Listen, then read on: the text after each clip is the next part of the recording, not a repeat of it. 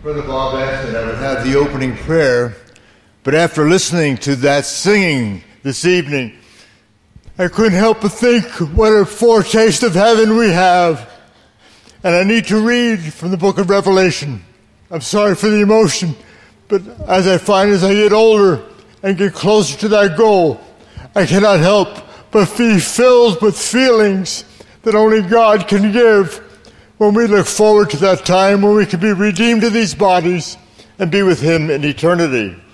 And so I'd like to read from Revelation chapter 7, beginning with verse 9, where it says, After this I beheld, and lo, a great multitude which no man could number, of all nations and kindreds and people and tongues stood before the throne and before the Lamb, clothed with white robes and palms in their hands, and cried with a loud voice, saying, Salvation to our God which sitteth upon the throne and unto the Lamb. And all the angels stood round about the throne, and about the, and the I'm sorry, and about the elders and the four beasts, and fell before the throne on their faces and worshiped God, saying, Amen. Blessing and glory and wisdom and thanksgiving and honor and power and might be unto our God forever and ever. Amen. Let us pray. Thank you, Lord, for this foretaste of heaven. But yet, while we are in these bodies, we are in need of teaching and preaching and living out the Word as you have given it to us in the Word through the inspiration of the Holy Spirit, for whom we would ask the utterance be given to our dear brother this evening and to all of us that we would be active listeners and then doers of what thou wouldst speak to us personally. And I've been reminded that we should also pray for Brother Alex Doroslovats, who was scheduled to have this evening's service, but because of the diagnosis given, has asked that another brother should do so. And thankfully, Brother Bob is, is willing to yield to that request. And we pray that thou would fill his thoughts through thy Holy Spirit with that, those words which should be uttered. And above all, that each of us would hear specifically what you would touch us with that we can apply to our lives. In Jesus' name, amen.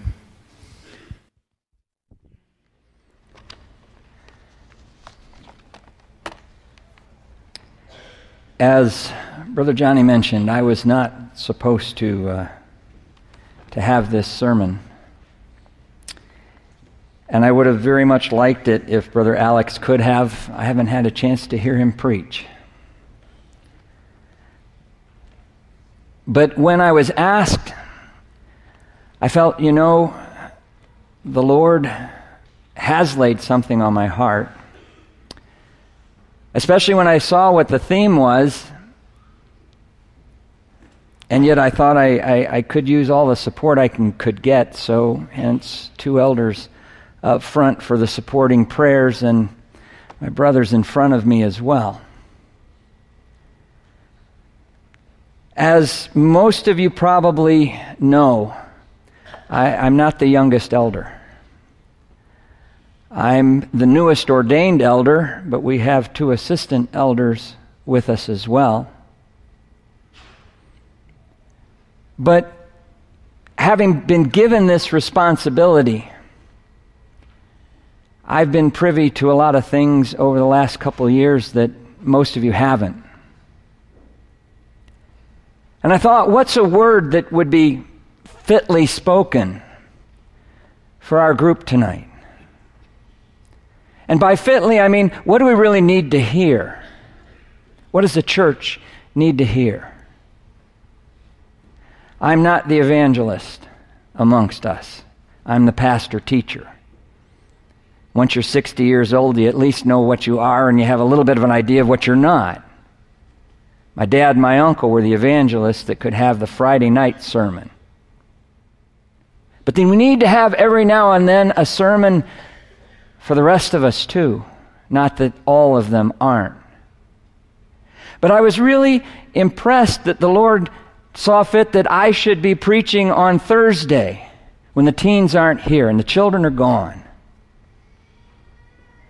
That teen choir, 180 young souls, 31 are converted. I have the distinct honor, blessing, privilege of being able to teach 15 year olds this year. And it is, it's amazing. It's so much better than I thought it was going to be. I shared with them, I taught 14 year olds a couple years ago. I bombed as a teacher. My class knew that. I knew that. Some of the brothers that uh, know me knew that, and I shared it with them. By the end of the week, I had help in there. Then we did manage to get through, and I, I did have one 14 year old boy say, you know, put his arm on my shoulder. You know, Bob, it wasn't as bad as you think. We've had worse.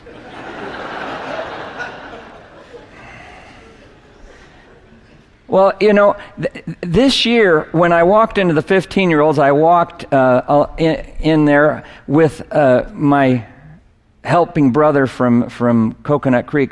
Uh, brother Glenn was with me, so I felt a lot better to begin with.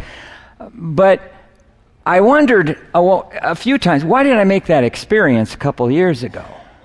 Very uncomfortable as a teacher.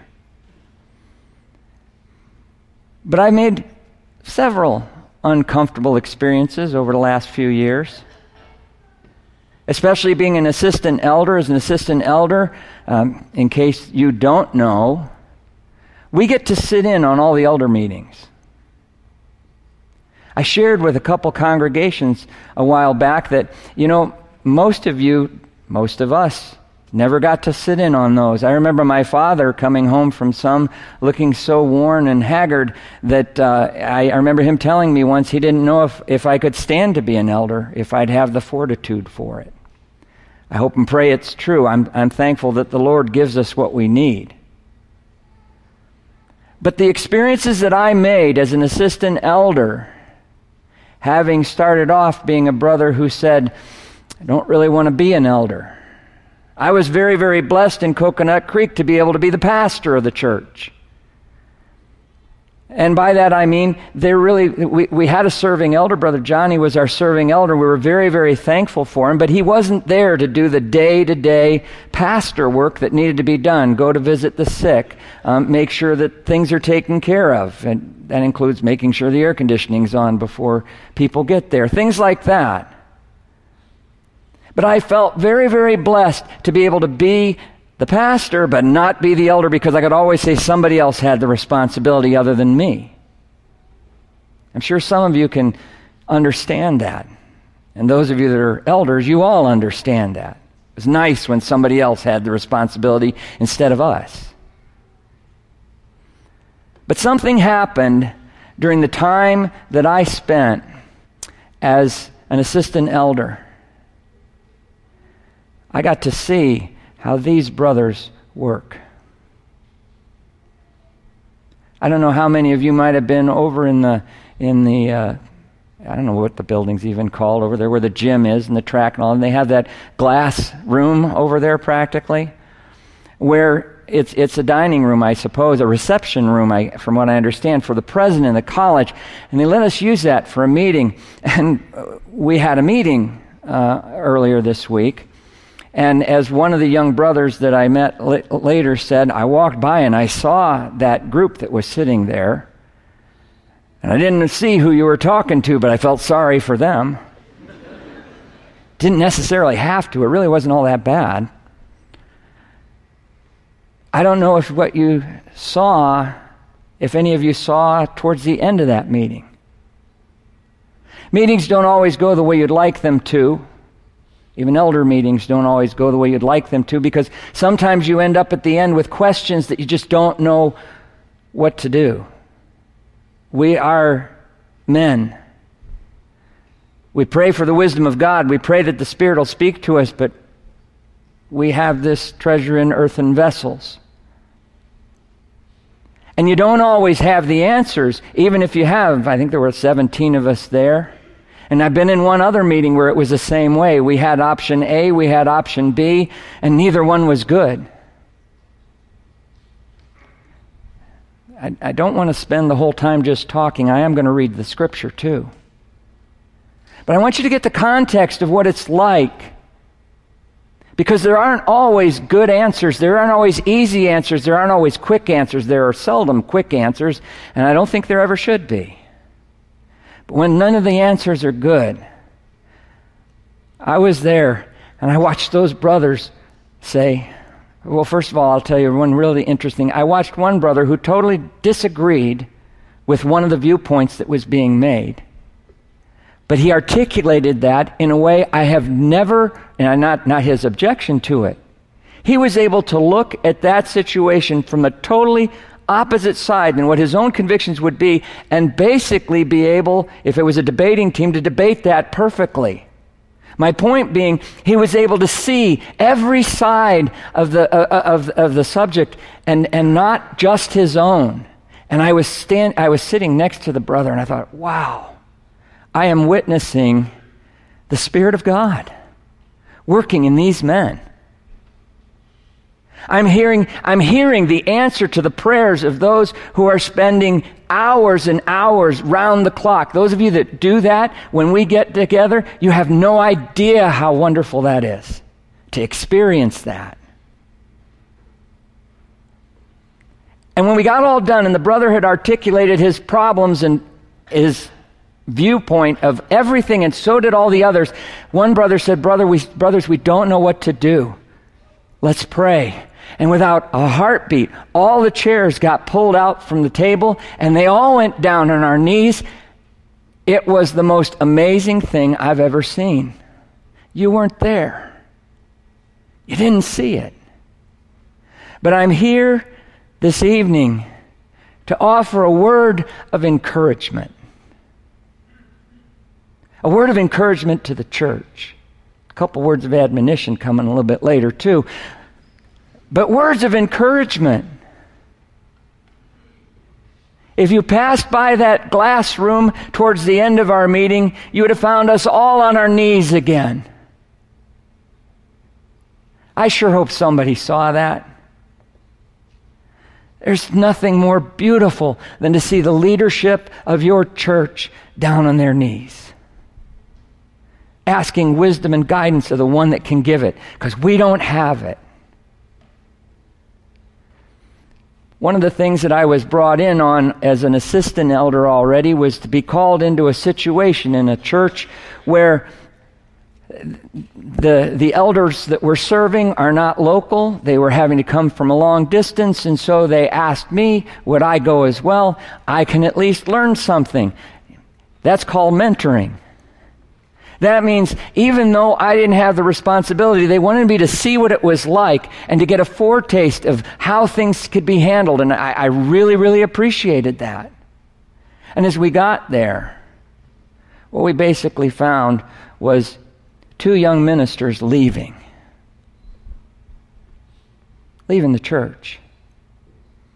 Shortly after that, we had our first, hopefully annual, teachers and ministers meeting in South Florida.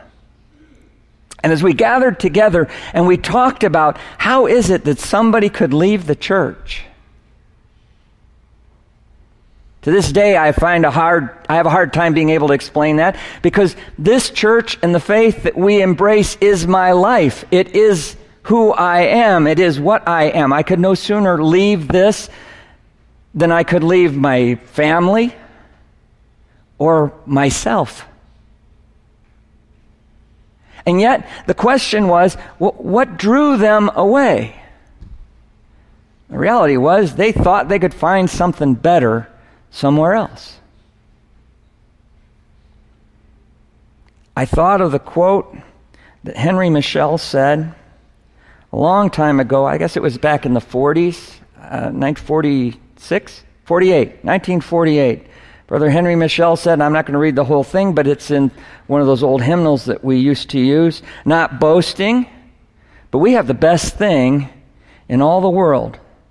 The more we look at it, the more we marvel how much light has been given to our brothers And how much light is given to us in our time? And I wondered do we really think we have the best thing in all the world? Or do we think we are not special at all? I'd like to read from 2 Timothy chapter 3. Pretty much the whole chapter, so you bear with me, I'll try to get through it as best I can. 2 Timothy chapter 3 starts off with some good news. Know this also, that in the last days perilous times shall come. For men shall be lovers of their own selves, covetous, boasters, proud, blasphemers, disobedient to parents, unthankful, unholy, without natural affections, truce breakers, false accusers, incontinent, fierce, despisers of those that do that are good, traitors, heady, high minded, lovers of pleasures more than lovers of God, having a form of godliness, but denying the power thereof. From such turn away. For this sort are they which creep into houses and lead captive silly women laden with sin, let, led away with diverse lusts, ever learning and never able to come to the knowledge of the truth. Now, as Jannes and Jambres withstood Moses, so do these also resist the truth, men of corrupt minds, reprobate concerning the faith. That's a, a, a, passage where, as we have a brother back home would say, the good news is it gets worse. Days in which we are living probably are the beginning of sorrows Never seen the world in more confusion than it is right now. That includes our country. We need to pray for it. But it also says in verse 9, But they shall proceed no further, for their folly shall be manifest unto all men, as theirs also was. But thou hast fully known my doctrine, manner of life, purpose, long suffering, charity, patience, persecutions, afflictions which came at me at Antioch, at Iconium, at Lystra, what persecutions I endured, but out of them all the Lord delivered me. Yea, and all that will live godly in Christ Jesus shall suffer persecution. But evil men and seducers shall wax worse and worse, deceiving and being deceived. But continue thou in those things which thou hast learned and hast been assured of, knowing of whom thou hast learned them, and that from a child thou hast known the Scriptures, which are able to make thee wise unto salvation through faith which is in Christ Jesus. All Scripture is given by inspiration of God and is profitable for reproof, for correction, for instruction in righteousness, that the man of God may be perfect, thoroughly furnished unto all good works. When I look at this chapter, I see the Apostle Paul talking to a young elder whose name was Timothy and telling him that the times in which they lived and the times in which we live are not going to be easy times. They're not supposed to be easy times. I think part of our problem, even in the church, is that we've had it easy for an awful long time. And maybe we've kind of grown accustomed to that. I said to the brothers that were there at that meeting in Coconut Creek, the problem that we have is we're not excited enough about our own faith. We really aren't. We have forgotten that we have the best thing in all the world. But others kind of get drawn away thinking they can find something better somewhere else. Sad thing is that those who go down that road typically find out in fairly short order they made a mistake. I met a few of those folks too. After they've walked away, after they've left everything, after they've basically flushed their salvation practically down the toilet by some of the things that they've ended up doing, and then coming back and in tears saying how much they missed the fellowship. What is it about us that makes us special. Brothers and sisters, it's time that we stopped and took a good look at what it is that makes us so special. If we aren't, if there is somebody else that has something better, tell me where it is. I want to go check it out. I think this is pretty great. But so far, what I've seen out there doesn't compare at all to what we have. I said I had the privilege of, of teaching 15 year olds this year. It's, it's, a, it's amazing. I'm not bombing this year. That's great. I mean, I do have Glenn. Glenn's leading off most of the lessons, and I appreciate that, you know. But, but they seem to be awake. I give them candy halfway through to help maintain that. But I, and, and, I apologize to the form leaders. I never realized how bad that was till today when I did it to myself and just about fell asleep in the form as well. But, you know, they, they, they're, they're awake. They have their eyes open. You know, one of the things as a teacher, you learn to look at the people that you're talking to to see if they're listening. And you can, you can read their body language. They, are, they, are, are, they slumped backwards? Uh, in, with the one class, it was easy. Their heads were on their arms on their desk, and some of them were snoring. So I knew I was bombing that time. But they're leaning forward. They're, ta- they're, they're interested in what you're saying. They're answering questions. 30 we had 34 in our class. And I was, you know, how in the world can you teach a class of 34? So I decided to ask them some questions. I asked them the question Is your church special? I mentioned to somebody I was going to do that. They said, You might not want to do that. Be careful of the questions you don't already know the answer to. You may get disappointed. Now, I don't know how many of you have 15 year olds that are here, but God bless you. God bless you. You're doing a lot of things right. I'm going to tell you something you're doing wrong before it's all said and done, too, but you're doing a lot of things right. They said, it was interesting. The first thing that the one young man said, he said, You don't just tell us the rules. I thought, wow, I used to think they just told us rules. I thought that's what these guys did. They, gave, they made the rules and we had to follow them. He said, no, you tell us what it says in the Bible and where it comes from. If you look at this chapter that we just read and you do it backwards, most of the times when we, when we review chapters, we start at the top and we work to the bottom. But I like to do it a little bit backwards and I have to, I have to pick it up so I can get it done.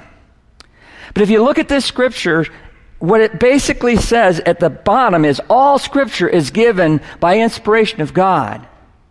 And it's what's profitable for doctrine, for reproof, for correction, for instruction in righteousness, that the, that the man of God might be thoroughly furnished uh, unto all good works.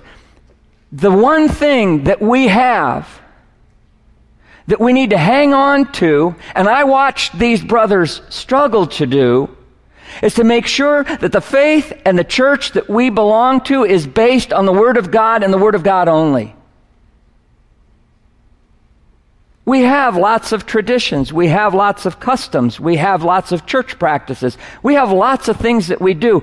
But the bottom line always has to be and always will be, from what I can see, what does the Word of God say?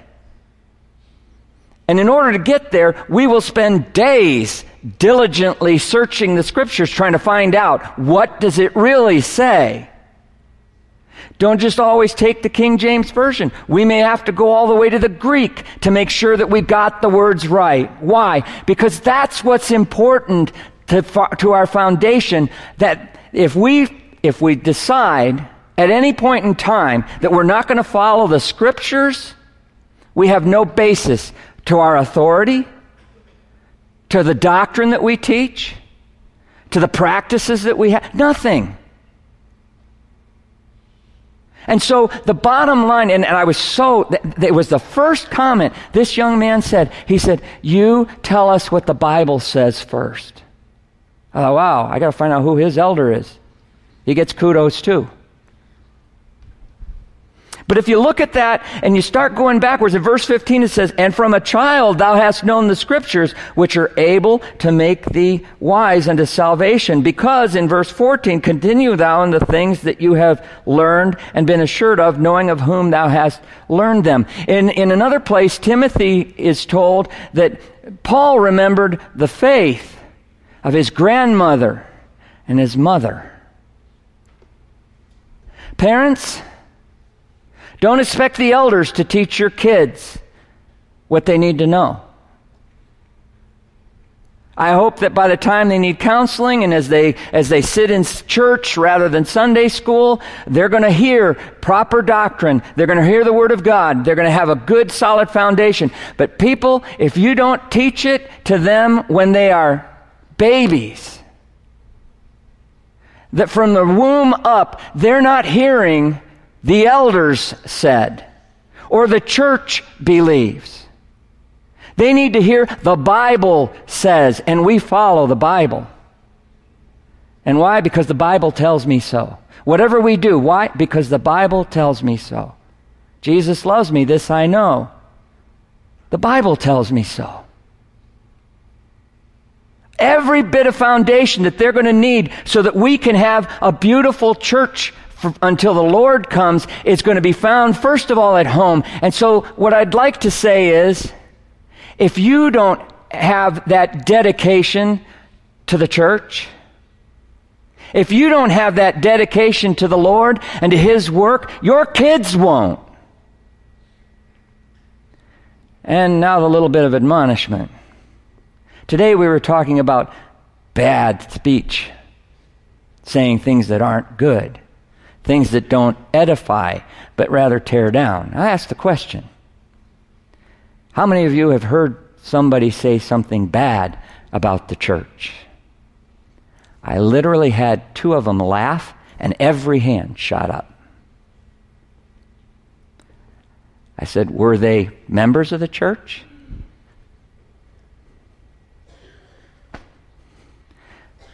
Guilty as charged. It's by the grace of God that my children converted when I stopped and thought about that.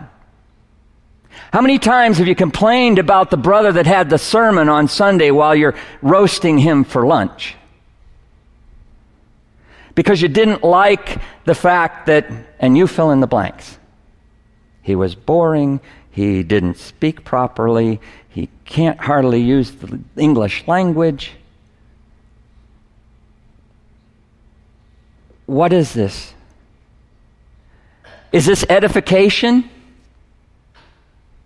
Is this building up the body? You're tearing it down in front of your own children. How do you expect them to embrace it someday and want to become part of it?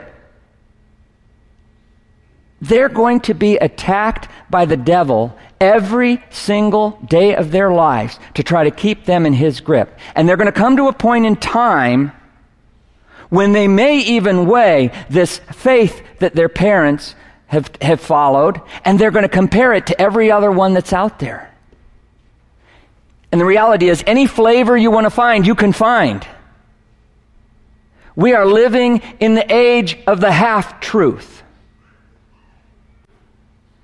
They, you know, eh, there's a church on every corner, in every school practically, because there aren't enough buildings out there. So now they rent the schools out so that you can have church in schools. Every civic center has another one down by us. Every single time you drive down the road, there's a brand new sign. They started another one. And you know what? They're huge.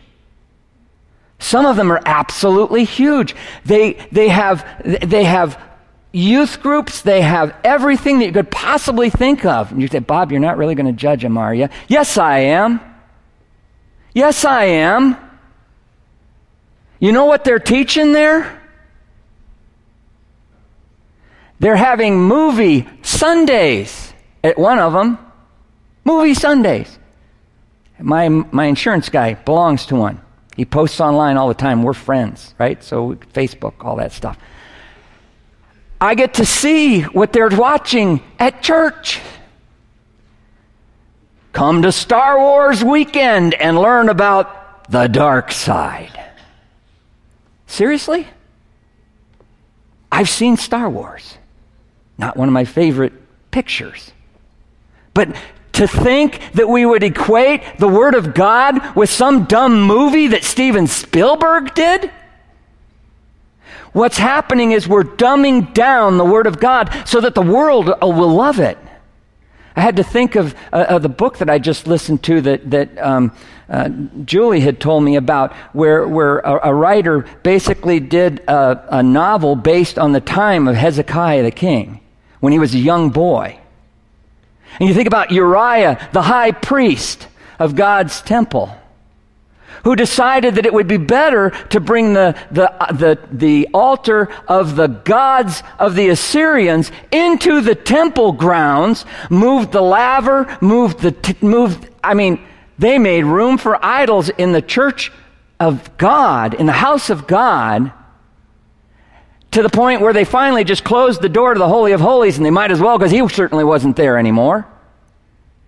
But the idea of Uriah was if we bring those things into the sanctuary, if we bring those things into the temple, people will start coming back to the temple because by that time people had kind of gotten tired of the old law and the, the, the, the teachings that they had. We're living in those days again. We truly are.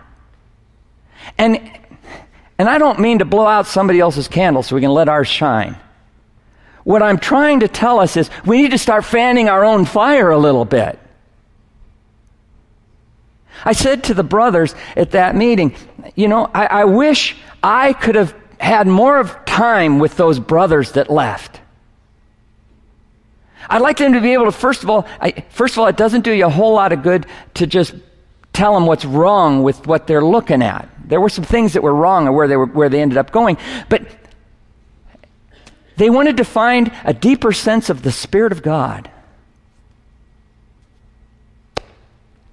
Apparently, they weren't living near as close to Him as I am.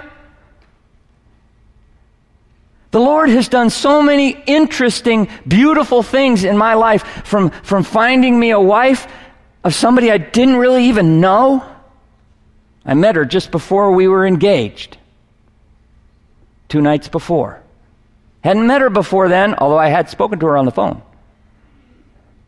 But I was given a name by God of this is the person I'm supposed to marry. And, and after, what, 38 years now, I can't imagine my life without her. I'm really lonely without her here. She's the social butterfly that helps find me a place to sit when I eat. That's why I like to work in the kitchen and do ice cream or anything to keep me busy. God can do amazing, amazing things in our lives. He's moved me from Syracuse to Puerto Rico to Richmond to Florida. A couple of those which I'd never want to do, but God made me do them anyways. And now I thank God that He did. But my life, I, I, said to Tony, our life might not be easy and we may have lots of problems. It, it hasn't exactly been great on the 401k. There isn't one anymore. But we, somebody told me my problem in life was I moved around too much. Every time I got to the point where, where I could get a career, really a foothold in a career, I basically flushed it down the toilet by moving somewhere and starting all over again. And I pointed out to the brother who told me that. I moved because God wanted me to come here at that time. Should I not have come? Oh no, we're so thankful that you came. But that was a stupid career move. Yes, it was. But that's not what my life's all about. I may not be successful as a, as a businessman or as a toolmaker or any of those, but I've had the most ex- amazing experiences with God over the years that I've walked with Him. I can't imagine anybody telling me that I could find a better church somewhere else or that God could be more real to me someplace else. Verse 14, I want to spend a little bit of time on. I got to wrap this up pretty quick here, but it says, But continue though thou in the things which thou hast learned and hast been assured of, knowing of whom thou hast learned them. In verse 10, Paul says, But thou hast fully known my doctrine, manner of life, purpose, faith, long suffering, charity, patience, persecutions, afflictions, what came to me at Antioch, at Iconium, at Lystra, what persecutions I endured. But out of them all, the Lord was with me. This next point is, is basically for these brothers, but it's for every last one of you. Leadership. John Maxwell says, everything rises and falls on leadership. Let me, let me tell you something. I don't know about the rest of them, that scares me to death sometimes. But I know who the leaders were when I was growing up. Brother Johnny asked a question in the teaching seminar yesterday as he was beginning it. I was out in the hall. Yes, who, who is the best teacher you ever had and why? You, you have to exclude Christ. I mean, what, what good's that? Otherwise, everybody knows the right answer, right? And there is, is only one. Christ was the best teacher that ever was. But you know, people start to say, well, I had a chemistry teacher that I really loved. I had a, a biology teacher that got me excited about, uh, uh, about science and lo, they're doctors and all this. You know who the best teachers I ever had were? They're sitting up here on the stage with me. The one taught me every single day of my life, and he still does. The other one taught me to love to teach God's Word. I was in awe of, of uh, tell him I was in awe of him when, when at Camp Massanetta, uh, he was coming from a meeting once, and he proved to me not only what a great teacher was, but an incredible man he was when he, when he actually got a, a, a volleyball before it hit the ground by diving in a suit. Not, it's not a suit, but he did have the tie and the white shirt bopping it and popping back up and never got dirty. And I thought, wow, that's multi talented. I'll never be able to do that. He probably doesn't even remember it, but it was very impressive to a young uh, brother who was, who was about 17 or 18 years old. But the faithfulness of these brothers that I have up here with me, and I'm not here to praise them, I'm here to praise what the Lord can do in men. And I want to challenge all of you to be those kind of men.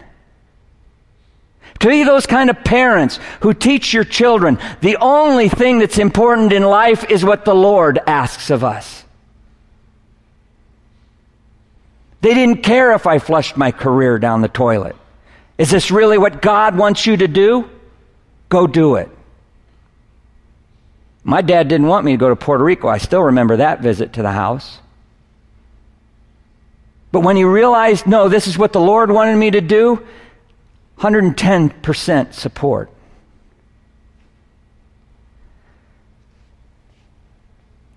Folks, we need to continue in the things which we have learned, knowing of whom we have learned them we need to value what we have above what the world and the devil wants to tempt us with. A good time at church. Or bigger numbers. I don't want bigger numbers. I'd like to have a few of you move down to Coconut Creek to help us out because we lost uh, about 30% of our membership to old age over the last year. A lot of challenge in small churches, but it's time for me to quit.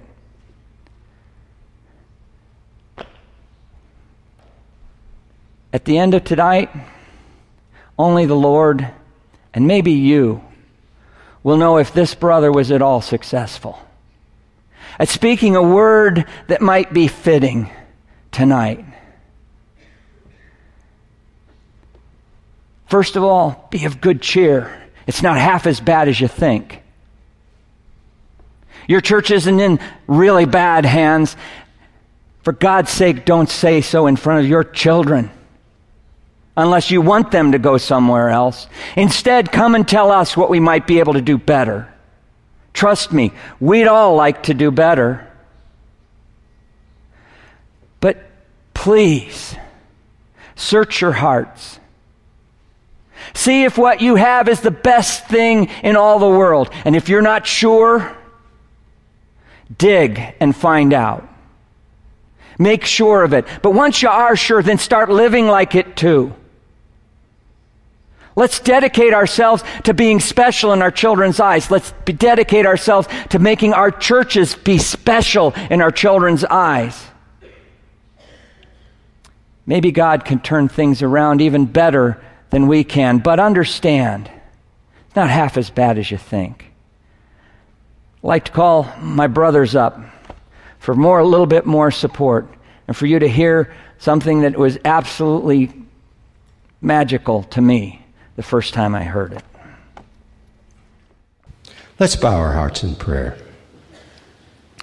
Heavenly Father, there isn't anything in this world worth striving for because we're going to leave it all here when we go. But to strive for things eternal and to live day by day with whatever thy plan for our life is, is eternal and is flawless, whether we see it in that light or not at the time. You have a plan for all of our lives. If we saw it all in preview, we probably wouldn't have the courage to get up in the morning. But when we can see it in retrospect, when we're old and gray and bent, we can see how marvelously Thou hast led our way. Help us to teach that to our children and succeeding generations. Help them to see some part of Christ in us when we walk with them and talk with them along life's way. Go with us further in this evening, O God, and let thy Holy Spirit give the prince of the darkness of this world a bad time as he tries to lure away those who have known thee, and also, Father, as your Holy Spirit touches the hearts of those who will be touched tonight, because this is the day of grace for them. Praise, honor, and glory be unto thee for evermore. In Jesus' name, amen.